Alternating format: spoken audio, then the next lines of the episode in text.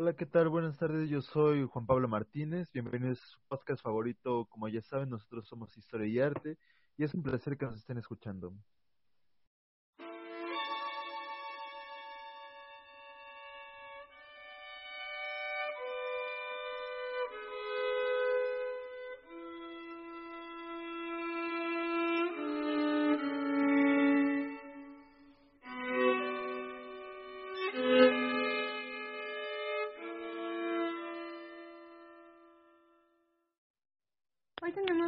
Preguntas para ustedes. ¿Qué es el arte y qué es la historia del arte? Hoy tenemos, como siempre, a la buena persona Geraldine y platicaremos acerca de un tema muy interesante. Hoy tocaremos varios puntos y conceptos relacionados a este tema. Bueno, Juan Pablo, ¿te gusta el arte? Sí, no soy un experto, pero considero arte todo lo simétrico y lo estético, lo bonito. ¿Y sabes de dónde viene la expresión arte? Tengo una vaga noción. ¿Nos podrías explicar de dónde viene y su evolución a lo largo del tiempo?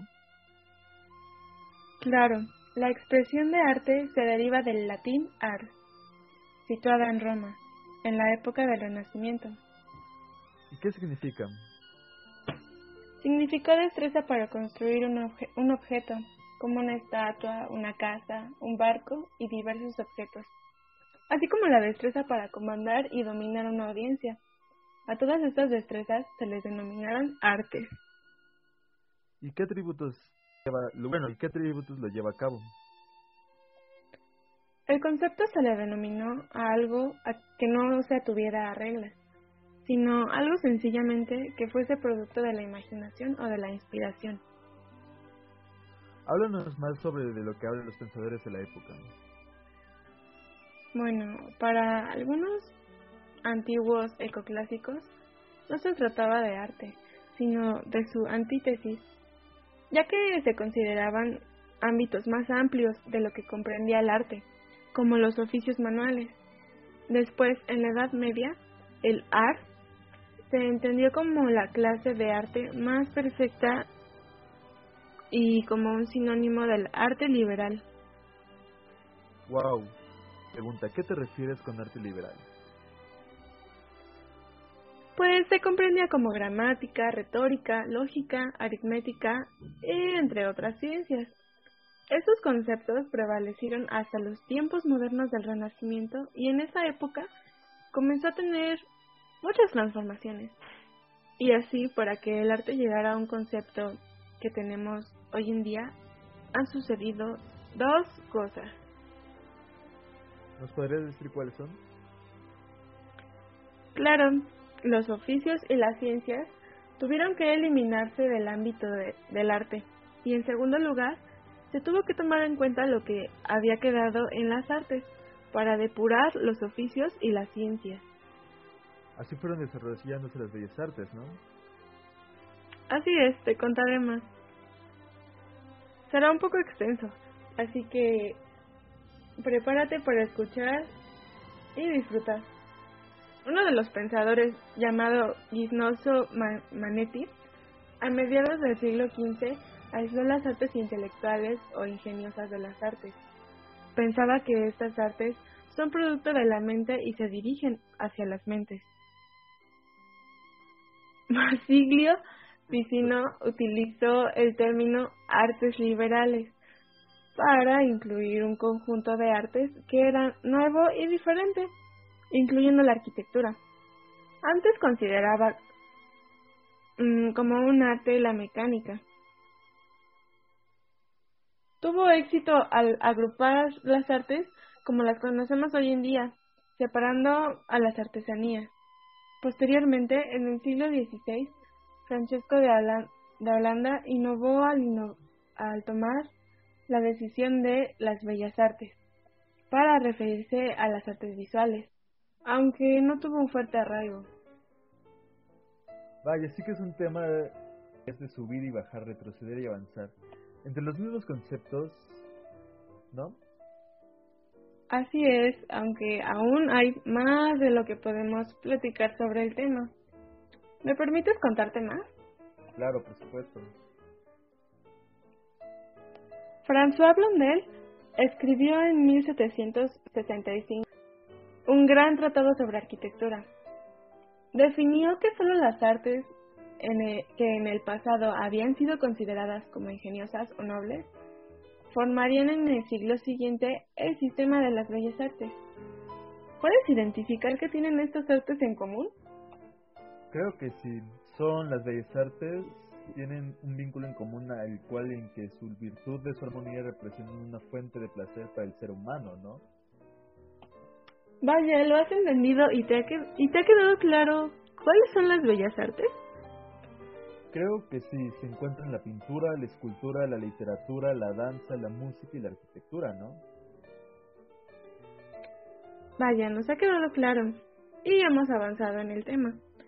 ¿Podrías hablarme un poco sobre las disputas sobre en el campo, en el arte? Justamente acabo de leer acerca un tema y aunque redunda un poco las bellas artes, te contaré un poco.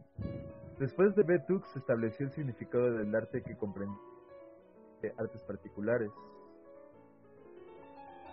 ¿Y consideraban meter más actividades en las bellas artes? Claro, en el siglo XIX se generó una gran controversia debido al hecho de que ella considera la fotografía y la cinematografía como artes, ya que en el proceso de la creación de obras incluyen máquinas considerándose artes impuros. Vaya que es amplio el concepto de arte y de alguna manera adaptable. Claro, como en algunos contextos el concepto de arte es amplio para incluir a la música, la poesía, la literatura y las artes visuales. En, en otros casos solo se limita a las artes visuales. Y en el caso de los objetos, ah, ¿cómo funciona? Un objeto puede considerarse una obra de arte dependiendo de que se considere al propósito o el logro de su productor. Vaya que ha ido cambiando a lo largo del tiempo aunque yo creo que ha hecho uso de sus principios fundamentales. Lo que habíamos comentado acerca de las destrezas al principio del episodio. El significado de arte hoy en día es más grande que nunca, ya que se incluyen artes que están afuera de la lista de Bethooks, artes tanto antiguas, por ejemplo, horticultura y la pintura abstracta.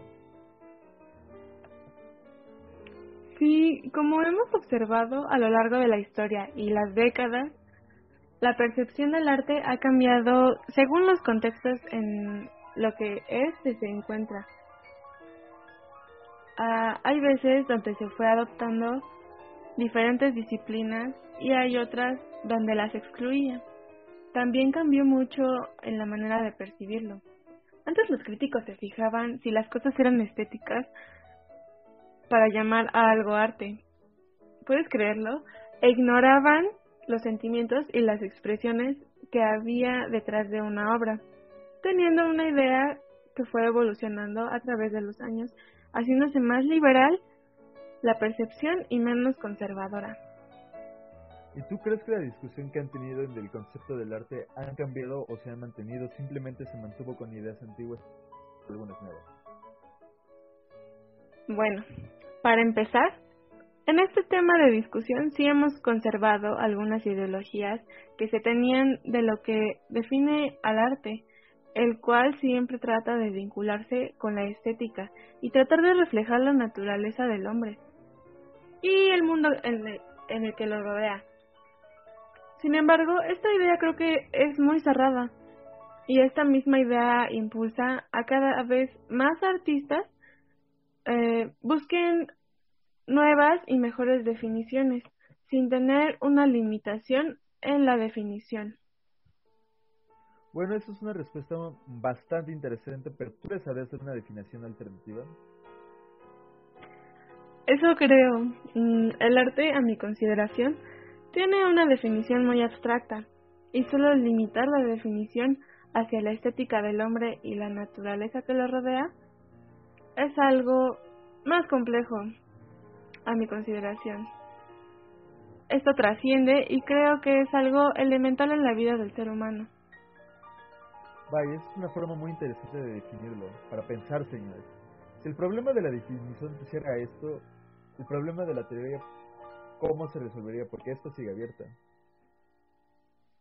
Mm, bueno, la teoría de cómo surge es un tema más extenso. Hay muchas explicaciones, como que surge por la necesidad del hombre de transmitir sus emociones y su naturaleza como un instinto natural.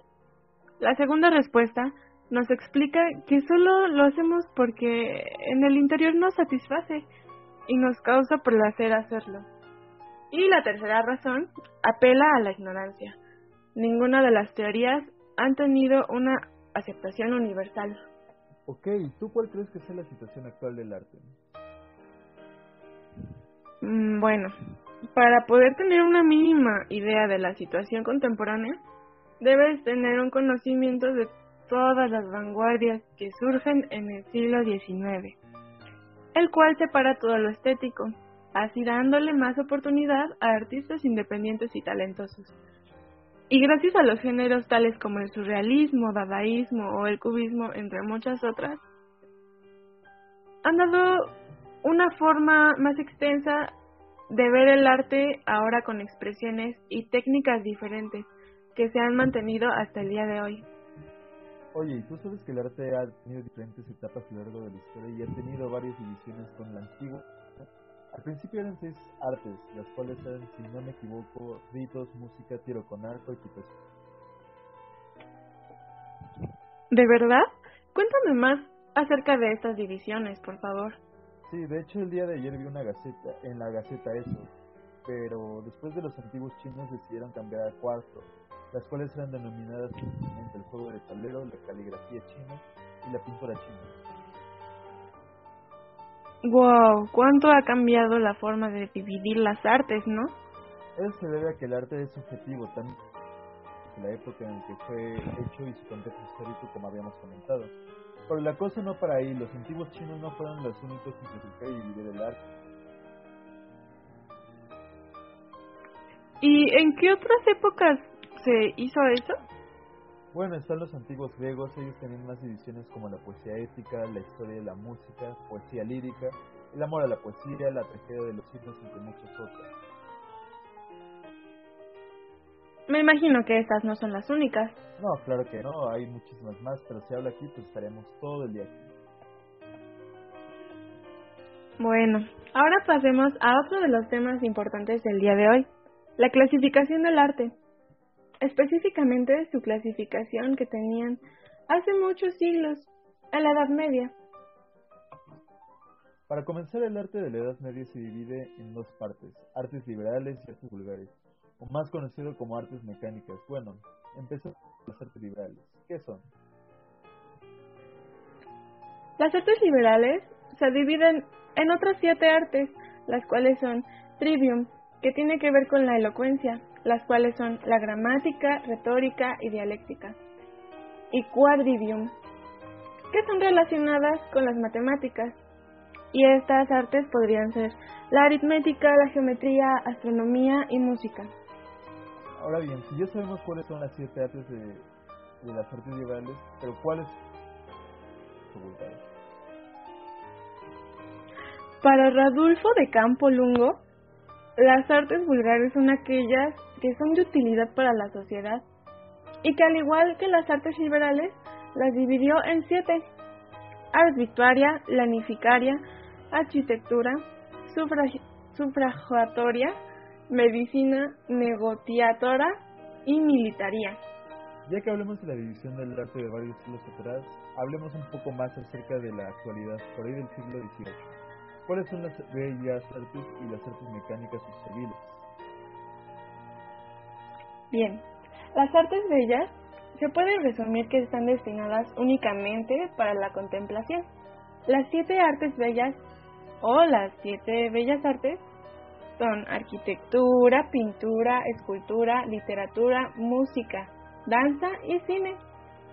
Y las artes serviles o mecánicas son todas aquellas como la navegación, la pesca, las artes marciales, entre otras.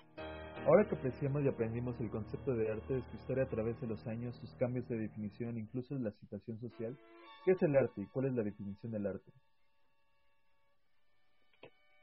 Tal vez muchos estarán conmigo y muchos otros no, pero el arte no tiene una definición en concreto. Si es una disciplina con fines estéticos y simbólicos, pero, sin embargo, cada quien tiene su definición del arte. Para mí el arte puede estar en pinturas o esculturas, para ti puede estar en la música o para otra persona puede ser escritos o incluso las matemáticas. Así que hay un millón de definiciones para el arte en todo el mundo. Bueno, y con esto concluimos el de hoy. Gracias a Geraldine por habernos acompañado este día. Y dime para ti, ¿qué es el arte?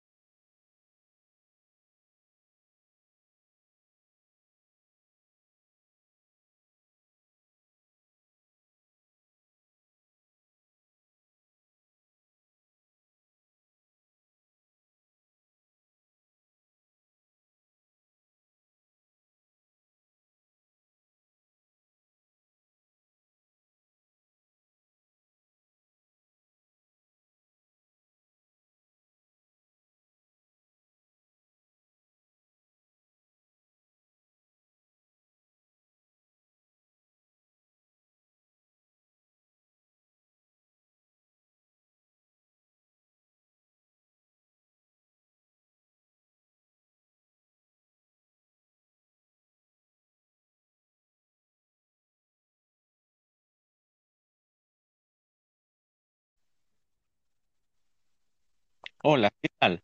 Buenas tardes. Nos volvemos a encontrar una vez más. Yo soy su anfitrión y les doy la bienvenida a su podcast favorito.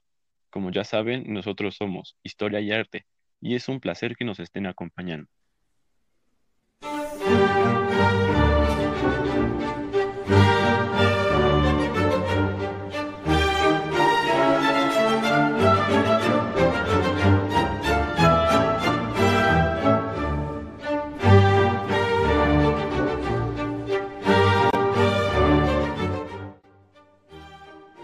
En el capítulo anterior del podcast hablamos sobre qué es el arte y parte de su historia. Ahora hablaremos sobre otro de los temas más relevantes en el arte, que son los museos, en donde se expondrán algunas de estas piezas de arte. Y para esto nos acompaña Geraldine. Es un placer tenerte con nosotros, Geraldine. Buenas tardes. Como ya dijo mi compañero, hoy hablaremos de los museos y comenzaremos sobre sus inicios y definición.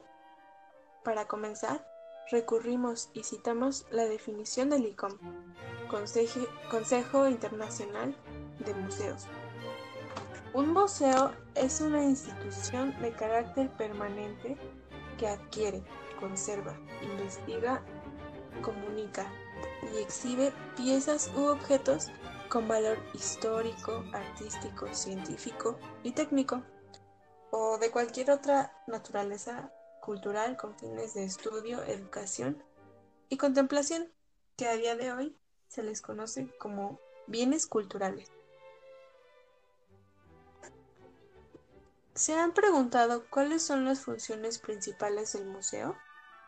Bueno, en este podcast venimos a hablarles, venimos a hablarles sobre esto. Les daremos una explicación breve. Existe conservadora, investigadora, que es para el estudio de los objetos conservados, educativa, difusora. Esta se utiliza por medio de la exposición principalmente. Y por último, de deleite o emocional. Asimismo, un museo se apoya fundamentalmente del coleccionismo, que no es más que coleccionar objetos o reliquias los cuales son bienes culturales que en un principio se reunían para la ostentación de poder del dueño de estas piezas o con fines científicos, para finalmente tomar estas piezas como útiles o con fines educativos para la sociedad. Igualmente, podemos apreciar que existen distintos tipos de museos, pertenecientes a diferentes instituciones, las cuales han desarrollado y difundido el servicio educativo que estos nos brindan. De la misma manera, han evolucionado a través del tiempo, dando pie a diferentes tipos de museos, como son museos de arte, museos históricos, museos de cera, museos de ciencias y técnica, museos de historia natural, museos dedicados a personalidades y museos arqueológicos, por mencionar algunos.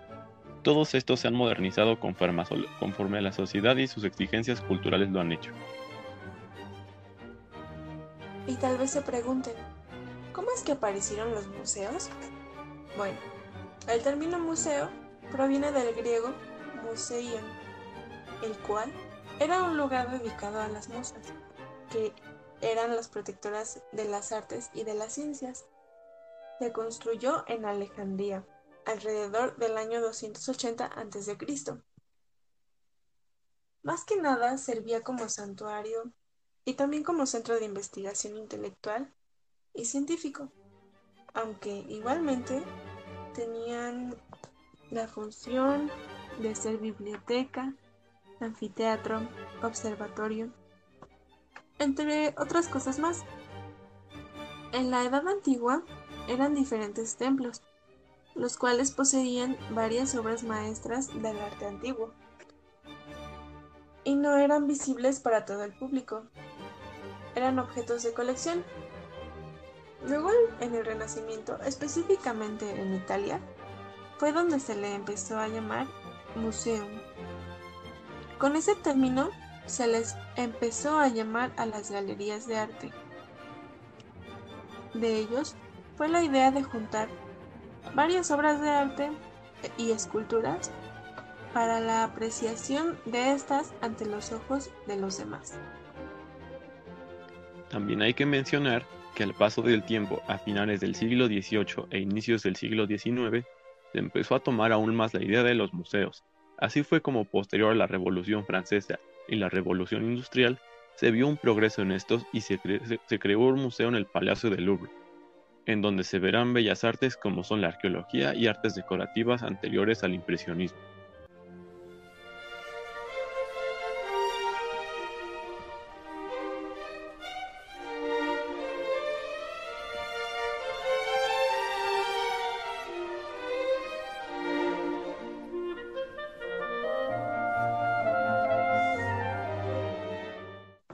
El día de hoy nos centraremos en los museos de arte más importantes del mundo según la revista National Geographic. Número 1. Smithsonian Institution, Washington, D.C. El Smithsonian es el complejo museístico más grande del mundo, con 19 museos y galerías. El Museo del Louvre, París, Francia. El Louvre fue una fortaleza medieval y el Palacio de los Reyes de Francia, antes de convertirse en un museo hace dos siglos. Número 3. Museo de la Acrópolis, Ateneas, Grecia. Las impresionantes galerías de la planta baja se pueden ver desde las ladreras de la Acrópolis. Número 4. State Hermitage, San Petersburgo, Rusia. Rusia puede estar aislada de los centros artísticos de París, Roma y Londres. Número 5. British Museum, Londres, Inglaterra. El museo más grande de Gran Bretaña, donde podremos encontrar la colección nacional de arqueología y etnografía. Número 6. Museo del Prado, Madrid, España. La familia real española es responsable de la abundancia de obras maestras clásicas en el Prado. Número 7. Metropolitan Museum of Art, Nueva York. Nueva York. El Museo Metropolitano de Arte es el museo más grande del hemisferio occidental. Número 8. Museos Vaticanos, Ciudad del Vaticano, Italia. 22 colecciones separadas comprenden los museos vaticanos, cada cual más espectacular que el anterior. Número 9. Galería de los Uffizi, Florencia, Italia. La Galería degli Uffizi siempre viene precedida de gran, pues esta es calidad que este apelativo apenas hace justicia a una galería que posee la mejor colección del mundo de pinturas renacentistas. Número 10. Rijksmuseum, Ámsterdam, Países Bajos. Alrededor de 900.000 piezas llenan el Rijksmuseum, la mayor colección de arte e historia de los Países Bajos.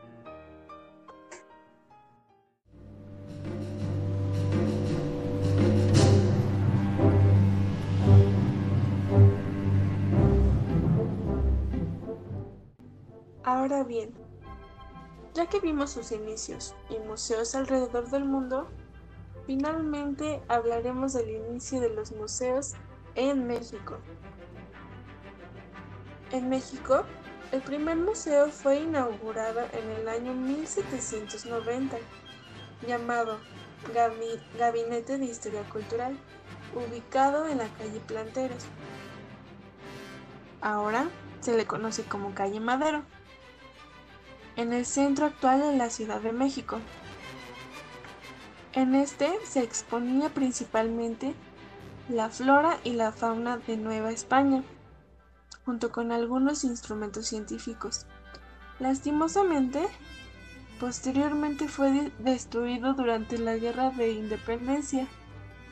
Sin embargo, tiempo después se, se mudaría al antiguo Colegio de San Ildefonso en el año 1802, en donde finalmente fue considerado como el primer museo en México, aunque tiempo después se trasladó a la Real y Pontificia Universidad de México. Entonces, ¿qué hay del Museo Nacional Mexicano? ¿Es lo mismo que el Museo de Historia Natural? Es decir, el antiguo Gabinete de Historia Natural. Exactamente. El Museo Nacional Mexicano era el Museo de Historia Natural, en donde quien dio la orden de su creación fue el primer presidente de México, Guadalupe Victoria, en el año de 1825. Sin embargo, este se iría cambiando de localidad gracias a decretos de distintos presidentes o emperadores como Maximiliano de Habsburgo Lorena quien ordenó establecer el museo en el edificio de la antigua Casa de Moneda ante su irregularidad. De igual manera, cambiaría su nombre a el Museo Público de Historia Natural, Arqueología e Historia. Durante el porfiriato, debido al incremento de sus colecciones, se separaría la colección correspondiente a la historia natural, siendo llevada a su nuevo recinto en la calle del Chopo, cambiando así su nombre a Museo Nacional de Arqueología, Historia y Etnografía. En el año de 1939, el expresidente Lázaro Cárdenas fundaría el Instituto Nacional de Antropología e Historia y después que el castillo de Chapultepec fuera señalado como patrimonio de la nación, fue considerado como un recinto adecuado para alojar las colecciones del Departamento de Historia del Museo. Finalmente, entre 1941 y 1944, el castillo fue restaurado, remodelado y adaptado para albergar las colecciones que se le habían destinado. Así fue como el 27 de septiembre de 1944 el presidente Miguel Ávila Camacho inauguró el Museo Nacional de Historia, que en ese entonces contaba con 30 salas. Pues vale, ¿quién diría que de un simple museo se enlazaron tantos? En fin, los humanos podemos dejar de existir, pero los museos van a seguir ahí, como testimonio de nuestra historia, de nuestros errores y de nuestras victorias. Así que esto ha sido todo por hoy, mi querida audiencia. Nos vemos en el próximo capítulo de Historia y Arte. Hasta luego. Nos vemos y hasta la próxima. Hola, ¿qué tal? Buenas tardes. Nos volvemos a encontrar una vez más. Yo soy su anfitrión y les doy la bienvenida a su podcast favorito. Como ya saben, nosotros somos Historia y Arte, y es un placer que nos estén acompañando.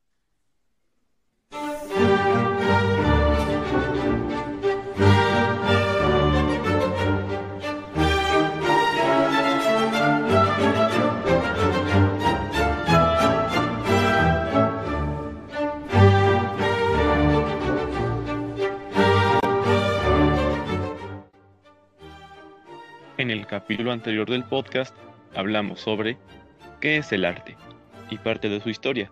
Ahora hablaremos sobre otro de los temas más relevantes en el arte, que son los museos, en donde se expondrán algunas de estas piezas de arte. Y para esto nos acompaña Geraldine. Es un placer tenerte con nosotros, Geraldine.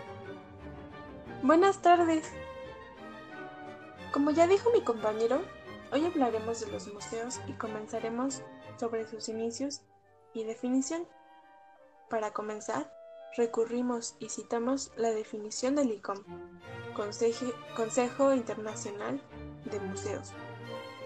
Un museo es una institución de carácter permanente que adquiere, conserva, investiga, comunica y exhibe piezas u objetos con valor histórico, artístico, científico y técnico, o de cualquier otra naturaleza cultural con fines de estudio, educación y contemplación, que a día de hoy se les conoce como bienes culturales.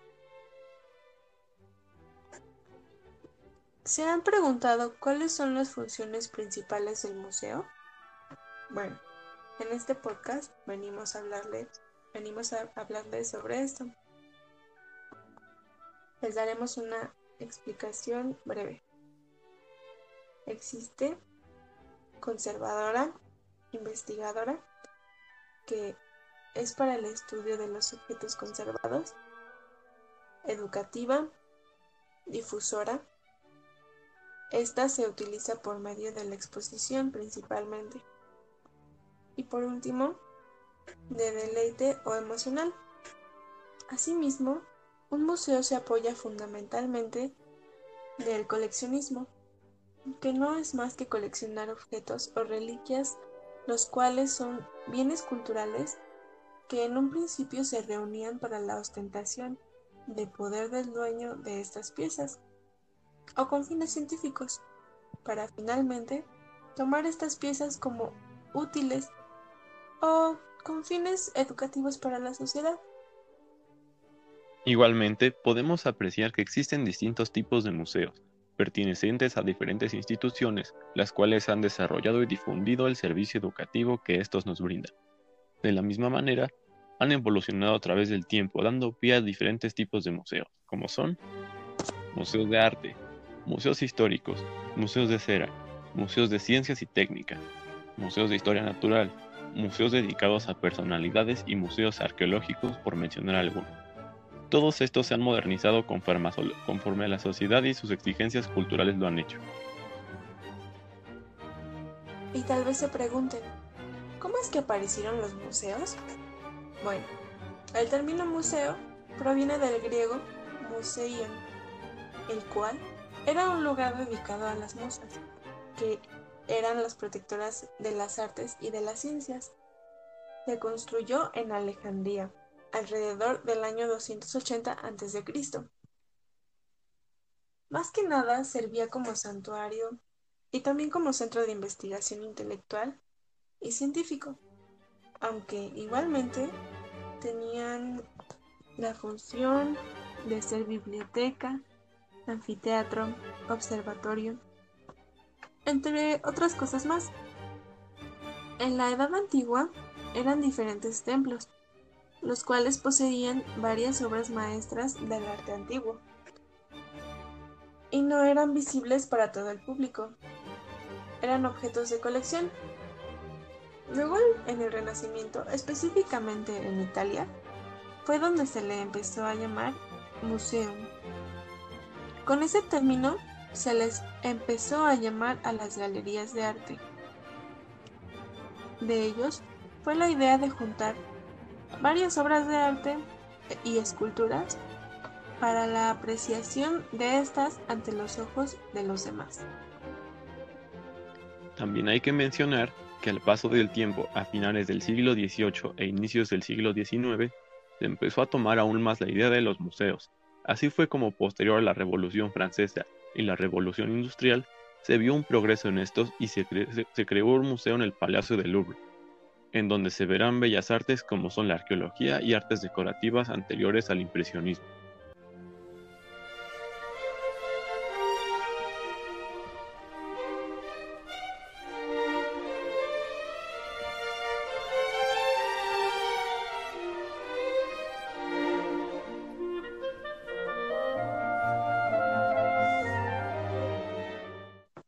El día de hoy nos centraremos en los museos de arte más importantes del mundo según la revista National Geographic.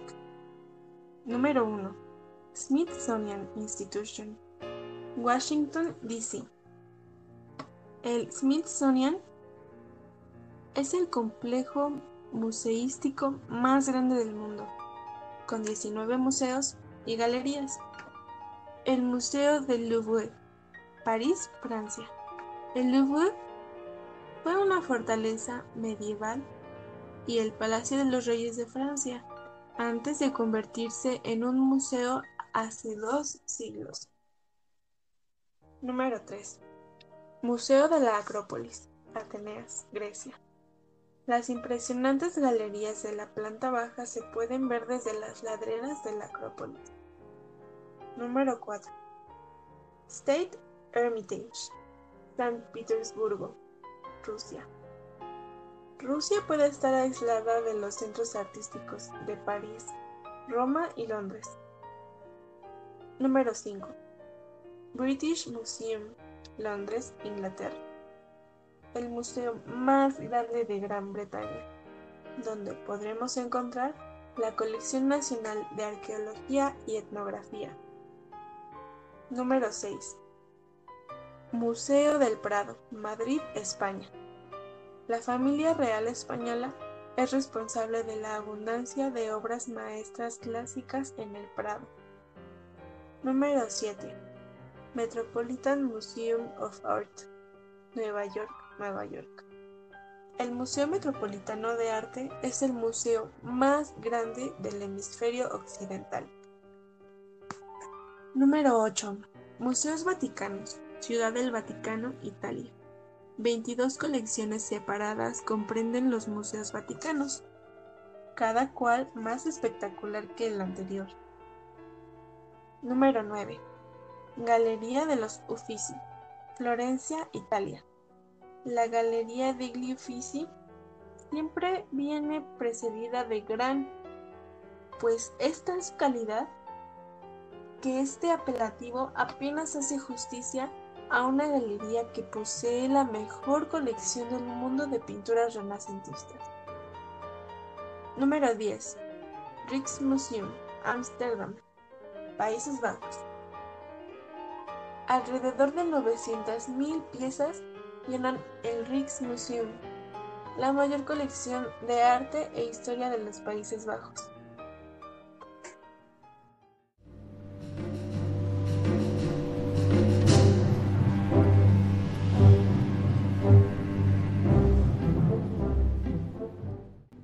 Ahora bien, ya que vimos sus inicios y museos alrededor del mundo, finalmente hablaremos del inicio de los museos en México.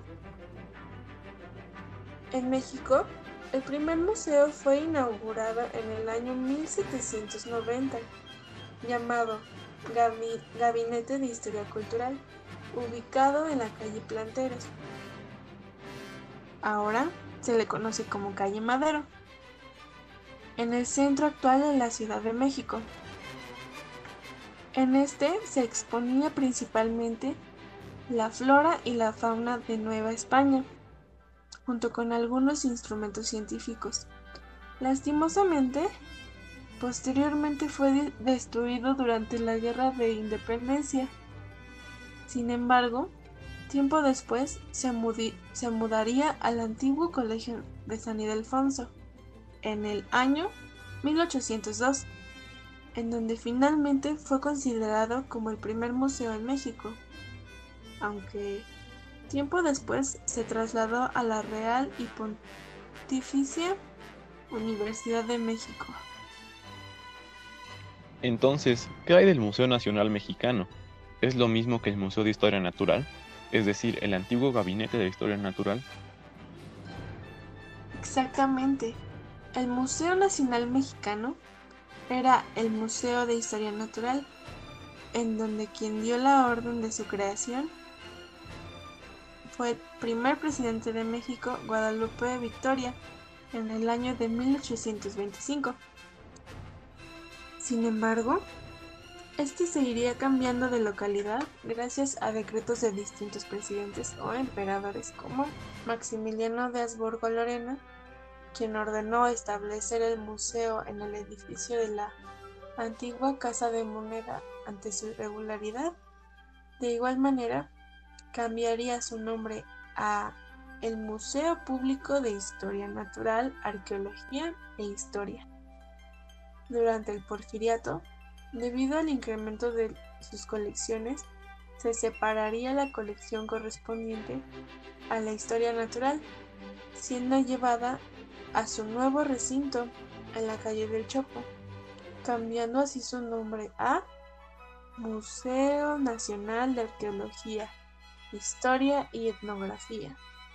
En el año de 1939, el expresidente Lázaro Cárdenas fundaría el Instituto Nacional de Antropología e Historia y después que el castillo de Chapultepec fuera señalado como patrimonio de la nación, fue considerado como un recinto adecuado para alojar las colecciones del Departamento de Historia del Museo.